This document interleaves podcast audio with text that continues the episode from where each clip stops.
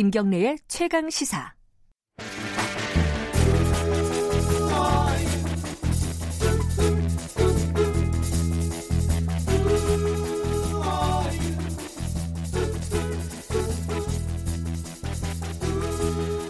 생활 속 과학적 궁금증을 전문가의 깊이 있는 시선으로 들여다보는 금요일은 과학이 옥보다 좋아 금과 옥조 시간입니다. 어, 지난주에 굉장히 재밌는 기사가 하나 있었습니다. 미국 MIT에서 발간한 Technology Review라는 게 있는데 거기서요. 빌 게이츠, 어, 마이크로소프트 창업자죠. 빌 게이츠가 자기가 생각하는 미래의 혁신 기술 10가지를 발표를 했습니다. 이 10가지를 가만히 보면요. 어, 우리가 상상하지 못했던 것들도 있고 어, 익히 예상했던 것도 있는데 이게 벌써 시, 상용화가 가능한가? 뭐 이런 부분도 있습니다. 굉장히 어, 미래에 대해서 궁금한 게 많지 않습니까? 우리가 거기에 대한 어떤 어, 실마리를 주는 그런 느낌도 있었습니다. 서강대 화학과 이덕환 교수님과 함께 이 빌게이츠가 뽑은 미래 기술에 대해서 얘기를 나눠보겠습니다. 안녕하세요. 네, 안녕하세요. 어, 이덕환 교수님은 당연히 이 기사가 굉장히 관심이 많으셨겠어요. 예.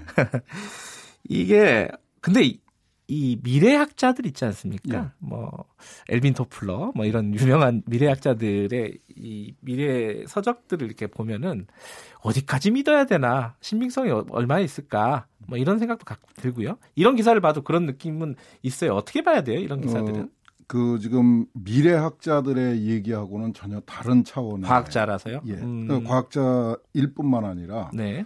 어, 이 빌 게이츠라는 분에 대해서 좀 소개를 먼저 드려야 될 것 같아요. 네. 어, 60대 중반이고요. 저하고 비슷한 또래입니다. 아, 그래요? 예. 벌써 40여 년이 됐네요. 40여 년 전에 예. 이 마이크로소프트라는 회사를 창업을 했고, 예. 그 그리고 윈도우라는 시스템을 개발을 해 가지고 억만장자가 됐죠. 네. 근데 이분은 그 뭐 엄청난 부자인데 그냥 여느 부자하고는 전혀 다른 행동을 하고 있습니다. 그래요? 어떻게 달라요? 어, 이분이 지금 그 2000년도에 Bill and Melinda Gates Foundation이라고 해서 예. 그러니까 빌 게이츠 재단입니다. 이걸 만들어 가지고 멜린다가? 멜린다는 부인의 예. 이름이고요. 그래서 이 부부 이름으로 재단을 만들어 가지고 네. 미래의 인류의 삶을 개선하기 위한 다양한 그 기술 혁신을 스스로 투자를 해가면서 개발을 하고 있습니다. 음. 그 이번에 발표한 그 10대 혁신 기술도 네. 그냥 연예 그 미래학자들이 그냥 뭐 공상 과학 소설 쓰듯이 그한게 아니라 네. 실제로 이 빌 게이츠가 관심을 가지고 그 투자를 하고 같이 네. 노력을 하는 분야 열 가지입니다. 아. 그런 면에서 그 단순한 예측이 아니고 예. 어, 지금 실제로 이런 기술을 어, 현실화시키기 위한 노력이 진행 중인 음. 그런 기술이죠. 그 뭐 MS 만들고 뭐 부자긴 부자인데 되게 특이한 부자네요. 왜냐면은 예. 뭐 자식들한테 승계도 안 시켰잖아요, 그죠? 예, 회사를 그 아예 선언을 했죠. 그죠? 자식한테 안 물려주겠다고 하고 음. 자기가 모은 재산을 전부 그 사회를 위해서 환원하겠다. 그리고, 그리고 연구도 그런, 예. 인류의 미래를 위한 어떤 예. 연구를 하고 있고요. 돈 벌기 위한 기술이 아니고 예. 미래를 위한 기술에 본인이 직접 그 달려들겠다 이런 아, 노력을 하고 있는 사람입니다. 보통 사람의 범주를 좀 넘어서는 사람이군요. 그렇죠. 예. 예. 자, 10가지 기술이 하나하나 다 보기에 너무 시간이 많지는 그렇습니다. 않을 것 같고요. 가장 눈에 띄는 것부터 하나씩 볼게요. 예. 첫 번째가 이 연구실에서 사람들이 먹는 고기, 동물의 고기를 예. 만들어낸다. 예. 그게 지금 가능한 거예요? 어, 지금 상당한 수준으로 진행된 겁니다. 그래요? 그 우리가 뭐 고기 육류 이러면 예. 특히 쇠고기 이거는 전 인류가 뭐 극히 소수를 제외하고 예, 종교적인 이유를 빼면요 최고의 식품으로 알려져 있잖아요. 네. 단백질 덩어리고 그런데 문제는 이 육류를 생산하는 과정에 엄청난 그 환경 오염이 발생하고 에너지 낭비가 심합니다. 그래요? 환경 그냥 축사는 그냥 시골에서 소 키우는 거 돼지 아, 키우는데 뭐 한두 마리 키우면 문제가 없죠. 예. 근데 우리가 매일 식탁에서 먹을 수 있는 양을 예. 생산하려면은 한두 마리 키워 가지고는 안 되고 수천 마리, 수십 수만 마리를 키워야 음. 되는 겁니다. 지금 어, 전 세계에 있는 소의 숫자가 거의 뭐 20억 마리 이런 정도예요. 아, 예.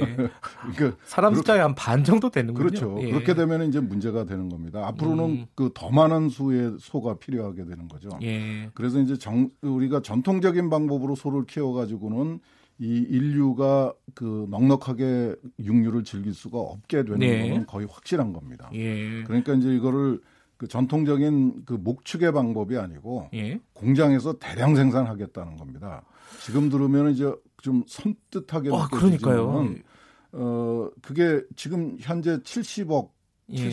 72억이 살고 있죠. 앞으로 뭐 2, 30년 내에 이게 얼마나 늘어날지 모르는 상황에서 예. 우리가 전통에 연연해 가지고는 모든 사람들이 음. 함께 잘 살 수는 없는 겁니다.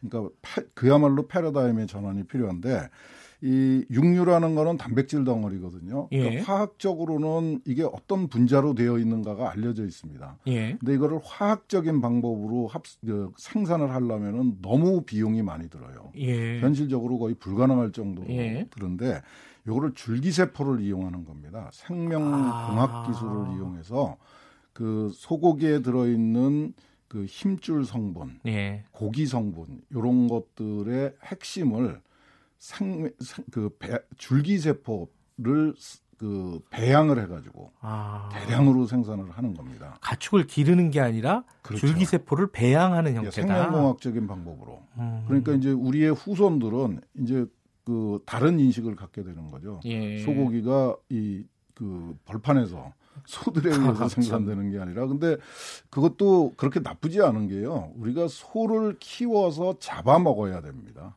예. 근데 이렇게 이제 그 생명공학 기술을 사용하면은 그런 그 생명에 관한 그런 음. 부분이 자연스럽게 해결이 되죠.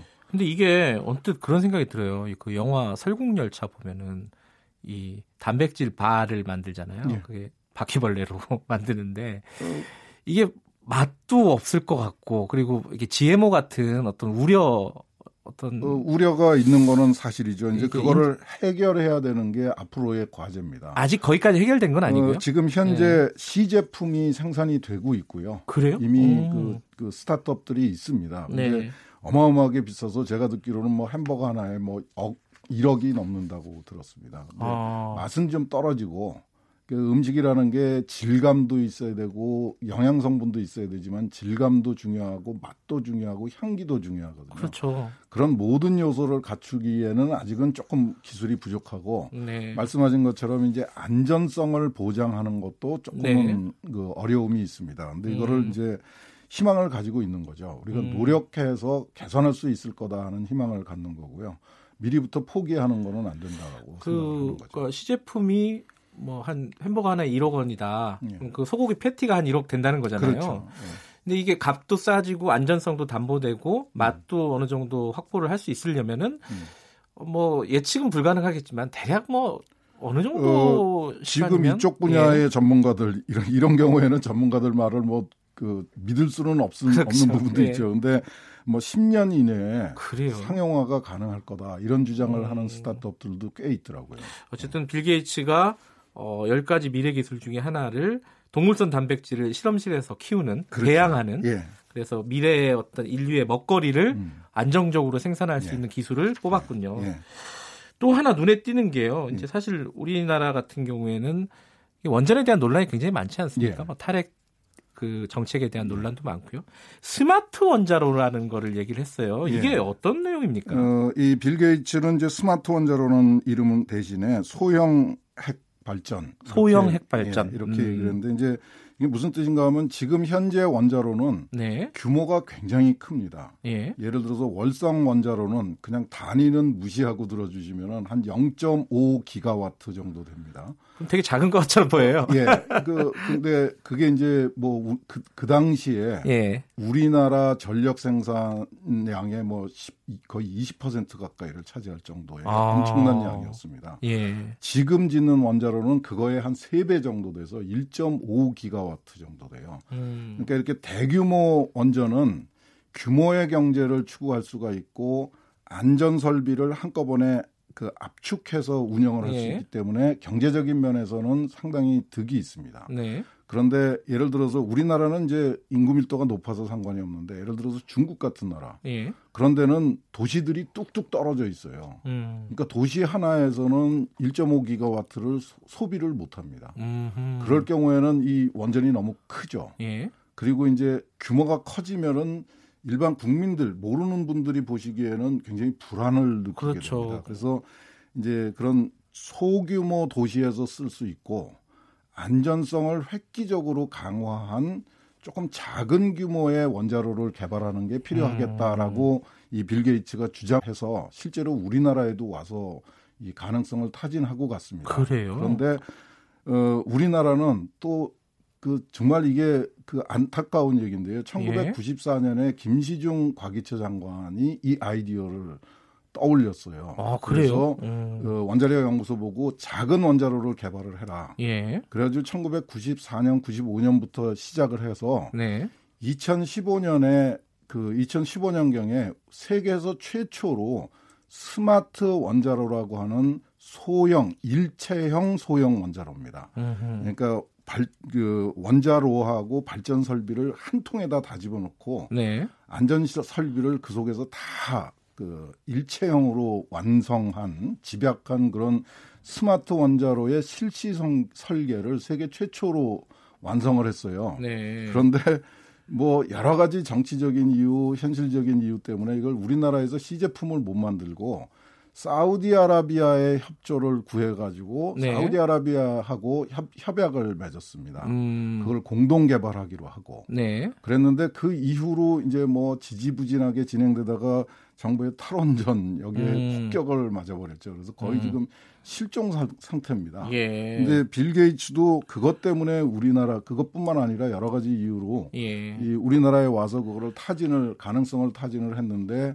어 구체화를 못 시켰죠. 예. 어쨌든 근데 그 부분을 어, 미래 기술 중에 하나로 뽑았네요. 그렇죠. 예. 그러니까 우리 이, 이걸 보고 제가 눈에 눈이 바짝 뜨였던 게 그 부분입니다. 이게 그 스마트 원자로를 우리가 반쯤 개발을 해놓고 포기한 상태인데 음. 어, 우리하고 전혀 상관없는 빌 게이츠가 그거에 관심을 가지고 있다는 게 음. 알고는 있었지만 이렇게 새로 보니까 정말 뭐 새롭더라고요. 안전을 획기적으로 개선할 수 있다면은 뭐 다시 생각해 볼 수 있는 여지가 있을 것 같기도 한데요. 그렇죠. 예, 예 이거 이제 뭐 요거를 소형화하면은 그 뭐 조금 다른 얘기지만 핵 발전 저 저기 핵 잠수함 예. 뭐 이런 데도 쓸 수 있고 용도가 상당히 많을 거로 예상을 하고 있습니다. 예, 눈에 띄는 다른 기술들은 어떤 게 있으셨습니까? 어, 이제 그 빌 게이츠가 관심을 가지고 있는 분야가 이제 의료 분야. 아. 질병 퇴치라는 게 인류의 궁극적인 목표죠. 네. 근데 이제 뭐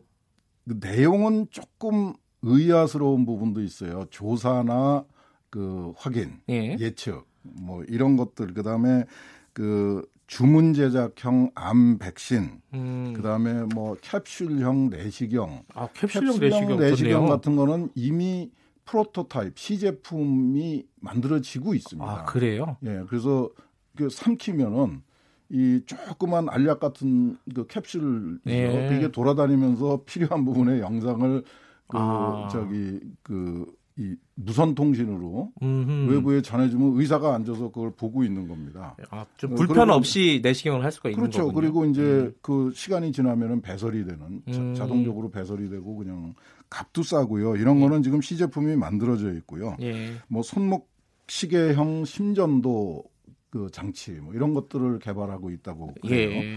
그다음에 이제 또 하나는 이제 환경에 관련된 부분입니다. 네. 그 환경 문제는 우리 지금 미세먼지나 뭐 이런 것 때문에 굉장히 심각하게 그렇죠. 그, 그 실, 실감하고 있잖아요. 네. 어, 빌 게이츠가 관심을 가지고 있는 게 이제 온실 효과, 네. 지구 온난화하고 직접 연결돼 있는 이산화탄소를 대기 중에서 적정한 수준으로 그 제거하는 그런 기술 그 특히 어. 이제 이산화탄소 포집 기술이라고 그러는데요.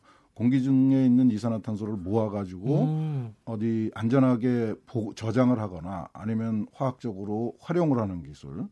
그 다음에 이제 우리가 그, 어, 생활을 하기 위해서는 화장실을 써야 되잖아요. 예. 화장실에서 발생하는 문제도 상당히 심각합니다. 아하. 그런 문제 이렇게 좀 생활 밀착형 굉장히 전방위적이네요, 근데 그렇습니다. 그렇죠? 이게 정말 그 음. 그빌 게이츠라는 한 개인이 이런 네. 다양한 분야에 관심을 가지고 실질적으로 노력을 하고 있다는 사실이 정말 경이롭죠. 네. 예.